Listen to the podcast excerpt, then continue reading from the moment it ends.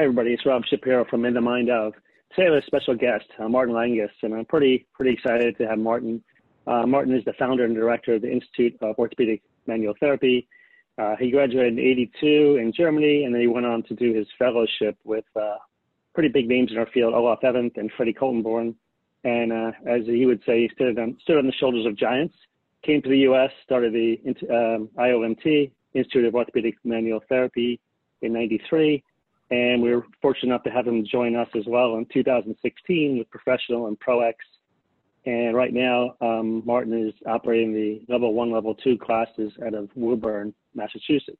Um, for me, it's pretty exciting. I always kind of, I'm a Yankee fan, so we talk about this where I, you know, saying meeting Martin is like for me meeting Jeter. You know, for you guys who are Yankee people, Jeter's a, you know, a big name, and uh, Martin has been that. He's uh, kind of studied with amazing people, and if you meet him as a person, it's just been uh, just a pleasure to to have talked to and worked with. So, Martin, thank you for so much for joining me today.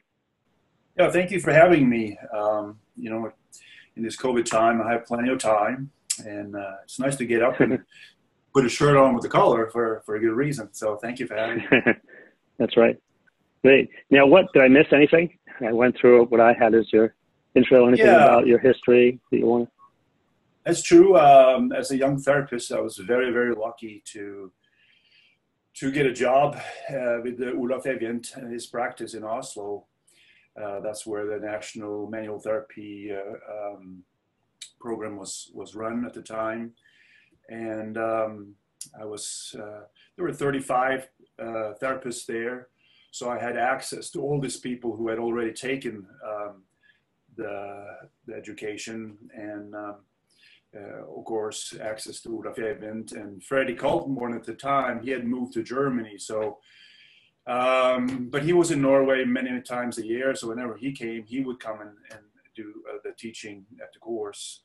Um, so yeah, I was very very lucky to to be in an environment where everybody was interested in uh, improving themselves, and I had uh, mentors left and right, uh, uh, not only you know in classroom but watching people treat next to me, listening to people treating over there, and, and learning things on a daily. So I was very, very lucky to be in that situation for sure. And um, when I left uh, after six years um, and moved to America, um, I was uh, also lucky to.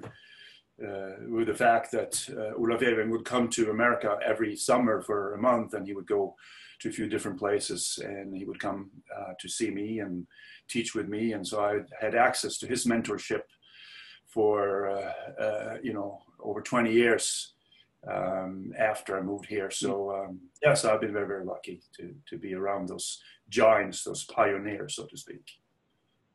Yeah. Right. So it's interesting. So we, we've talked about this before. Um, it seems like therapists today probably don't know his names as much as like I kind of studied in my years of who did this, who brought this, but um, Kaltenborn and Olaf Evjenth were the guys who brought. I mean, therapists will know it's it's it's the guides and the roles and you know things that part of manual therapy yeah. that we you know we think about is is common. So it's interesting to that, and, and you know I know uh, unfortunately they both passed the last two years, and uh, I guess depending on you and people like Eric, et cetera, to kind of keep this alive and you know, it's pretty interesting to, to see it. And so, from you to are, be a student has to be a, an amazing. Yeah, so uh, it's up to the next generation, and you know, a lot of time has gone by, and and uh, you know, uh, I think it's important for people to know the roots, and you know, just realize what Maitland did, um, uh, McKenzie did.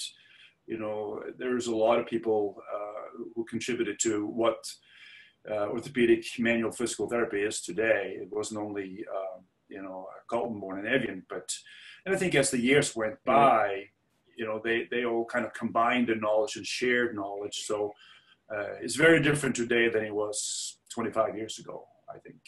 So uh, mm-hmm. and and we have to remember that. How is, uh, go ahead. No, I was saying how is things as far as you know we always talk about teaching. How have you yep. changed your teaching method in the last 20, 30 years, 30 years at least, right? How have you um, switched how you've done it or have you? Yes. So when I first came here, um, you know, uh, people were starved for manual therapy. So that was 1990.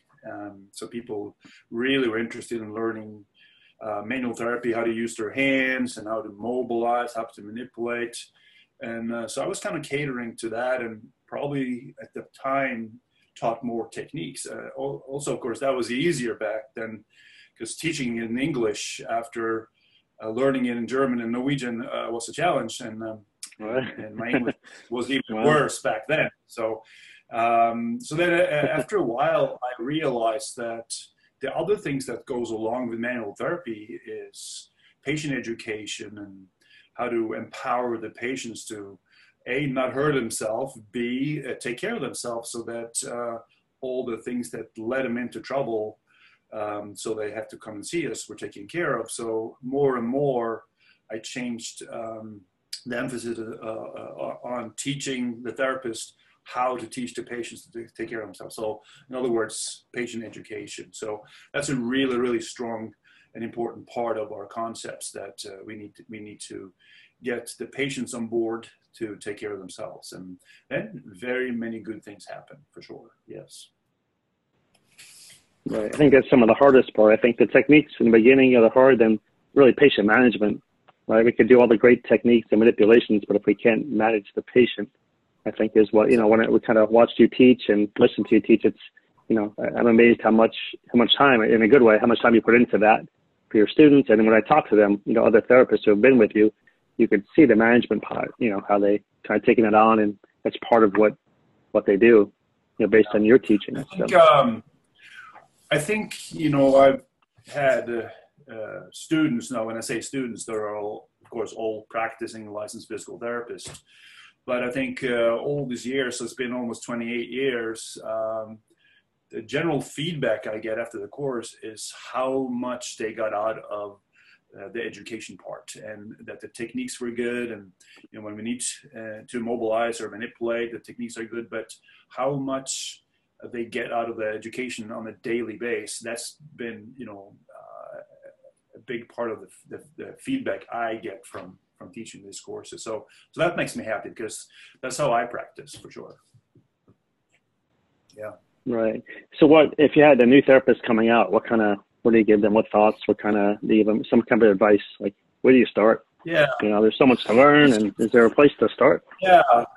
It, it's hard being a new therapist. You know, the the zero to three. You know, they come out. They they've gone to school for six and a half years they learn so much about so many things and you know the if they start in musculoskeletal um, you know they still need to learn more and it can be stressful and is volume based because we we we got to make sure we we uh, the business goes uh, put mm-hmm. put the the computer on top of that uh, we have to make the computer happy so so I always tell the patient, to, the new therapist, uh, try to seek uh, post-professional education um, any way you can.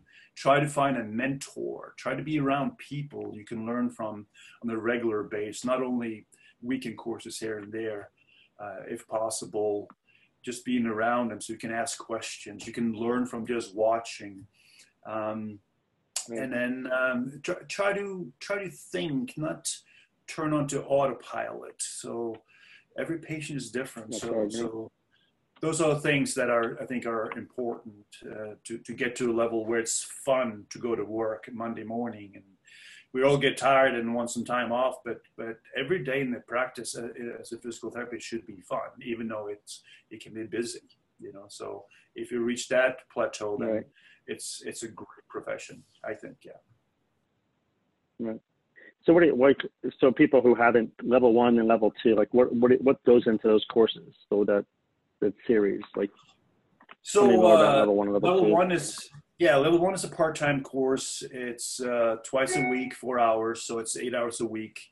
Um, so it's lecture lab, um, and then for twelve weeks, and then um, four of the hours are supervised patient care in, in our clinics, and then the rest is in lecture and, and lab. And so we cover everything from uh, the extremities uh, to the spine, jaw, and, and um, in lab and lectures. And um, then the, the, the second year is open for those who have uh, completed level one. And um, so then the big difference is we spend, it's a smaller group and we spend more time probably with the high high velocity uh, techniques uh, in addition to seeing more patients together so it's kind of building on the first year so we we, we, we cover um, you know uh, all, all the different areas of the musculoskeletal uh, system yes right do you have a thought what do you think the future of pt is do you have that i know it's a little deeper this morning but like thoughts of where we're going. Oh, will there be? Will be? You know, I honestly hope not. There's the Good. I need to, uh, some coffee to answer that question, but um, yeah, I would say future of PT. Coffee. I mean, I, I think there will always, you know, we'll get over this pandemic in some way, one way or another, uh, sometime. There might be a new normal for sure, but I think that there's such a demand for our services. Um, you know, not only the people, the aging population, but even the young and middle-aged people, they don't understand how their body works. They will get in trouble. They will need our expertise um, in how, right. how to get out of trouble and, and do better and function better because that's our, we are movement experts. Um, we're not technicians. So there will be, a, I think, a, a, big demand for what we can uh, service people with for sure. So it might look different right. than it has up to now, but I, I, think I'm not afraid of the profession, uh, you know, going downhill in, any way. So, or just right. turning into a, a, video Zoom uh, thing. That I don't, I don't think so. So we should be optimistic. Yeah, I'm hoping that. Yeah, I'm hoping telemedicine is just a component and not. You know, definitely don't want the new norm. Nothing like hands-on and be able to feel things and and touch sure. people, even if it's but, but, touching uh, through emotion, active motion, yeah. as opposed to. Yeah. But I, I, I, uh, you know, I was meet, I'm meeting on uh, meeting with my students. Yeah, I'm meeting with my students now uh, online once a week, and uh, uh, one of my students was telling me about a patient he did um, examine before the shutdown, and now it's up to off to telemedicine, and he was into this situation where there was so much pain in the morning when he got out of bed and they'd been going over that. So, so he said, well, why don't you take the camera into the bedroom and show me? And then when he did that, uh, the patient rolled out of bed uh, or sat up, did fine. And as he goes to get up, he leans towards this table and get up and gets all this pain. And that's a situation where if we didn't have the camera there, you wouldn't see it. So I think, I think the camera could have a role in, in in the future, like he said, well, every morning or when they do this, well, why don't we Zoom and, or do whatever telehealth and show me that particular? Let me see it, and then I'll give you because when you practice things in the practice, that might look fine, but but things are slightly different. So there might be uh, some right. good things out comes out of this. I think, yeah. Interesting. Yeah, very interesting. Um, is there anything else? Anything we missed? Anything you can think about? Like uh, any pearls of wisdom? Going forward?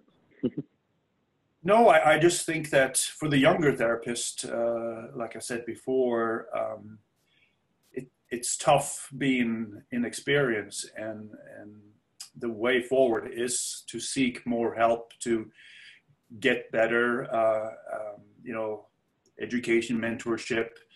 Um, like I said before, if you get to a certain level of comfort where you feel comfortable with uh, most people who come in through the door, I can handle this, I can handle that, I've seen that.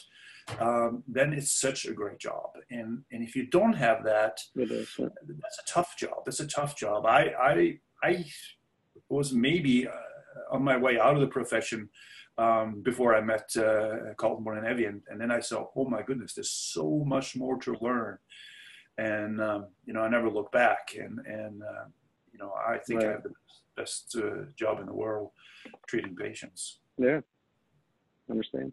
So yeah, the good, the most interesting part is the the mentoring. We're finding the more we do, since we, you know, we've gone with uh, you know ProX and you guys, and I've seen it. We've kind of developed more education, but uh, seeing you and what you've got, your program, and you know what it's done for the therapists who've gone through it. The mentoring is huge. When I did my residency, it was the same thing. You don't realize how much you learn until you watch somebody next to you, you know, and kind of see what they did and see how they handle even situations. You know, I have situations where people can't handle a patient and you somebody else does a really nice job of kind of bringing the patient back in and you're like, oh, that's interesting. Maybe I'll I should do that.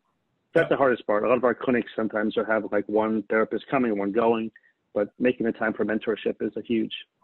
I think that's uh, and and and it's you know it, it makes the younger therapists so much happier and and uh, optimistic and uh, so I think if possible that's a very good strategy to to have mentorship uh, available to, to, to the younger therapists for sure. That's that's how I started to improving and, and growing. And you never stop growing. You never stop learning. And mm-hmm. uh, even in my situation where I teach a lot, I learned so much from teaching. So um, right, you know, it's every day, right? Win-win situation for sure. Yeah.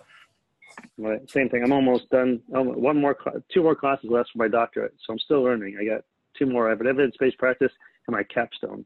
So at, at you know, I'm still there learning. Uh, you know, hanging out with you when I come up there. It's my excitement is to come. Let's see what Martin's doing. So I appreciate the time this morning. Enjoy your coffee, and uh, we'll hopefully we'll talk more soon. Sounds good, and uh, and uh, thank you again for having me.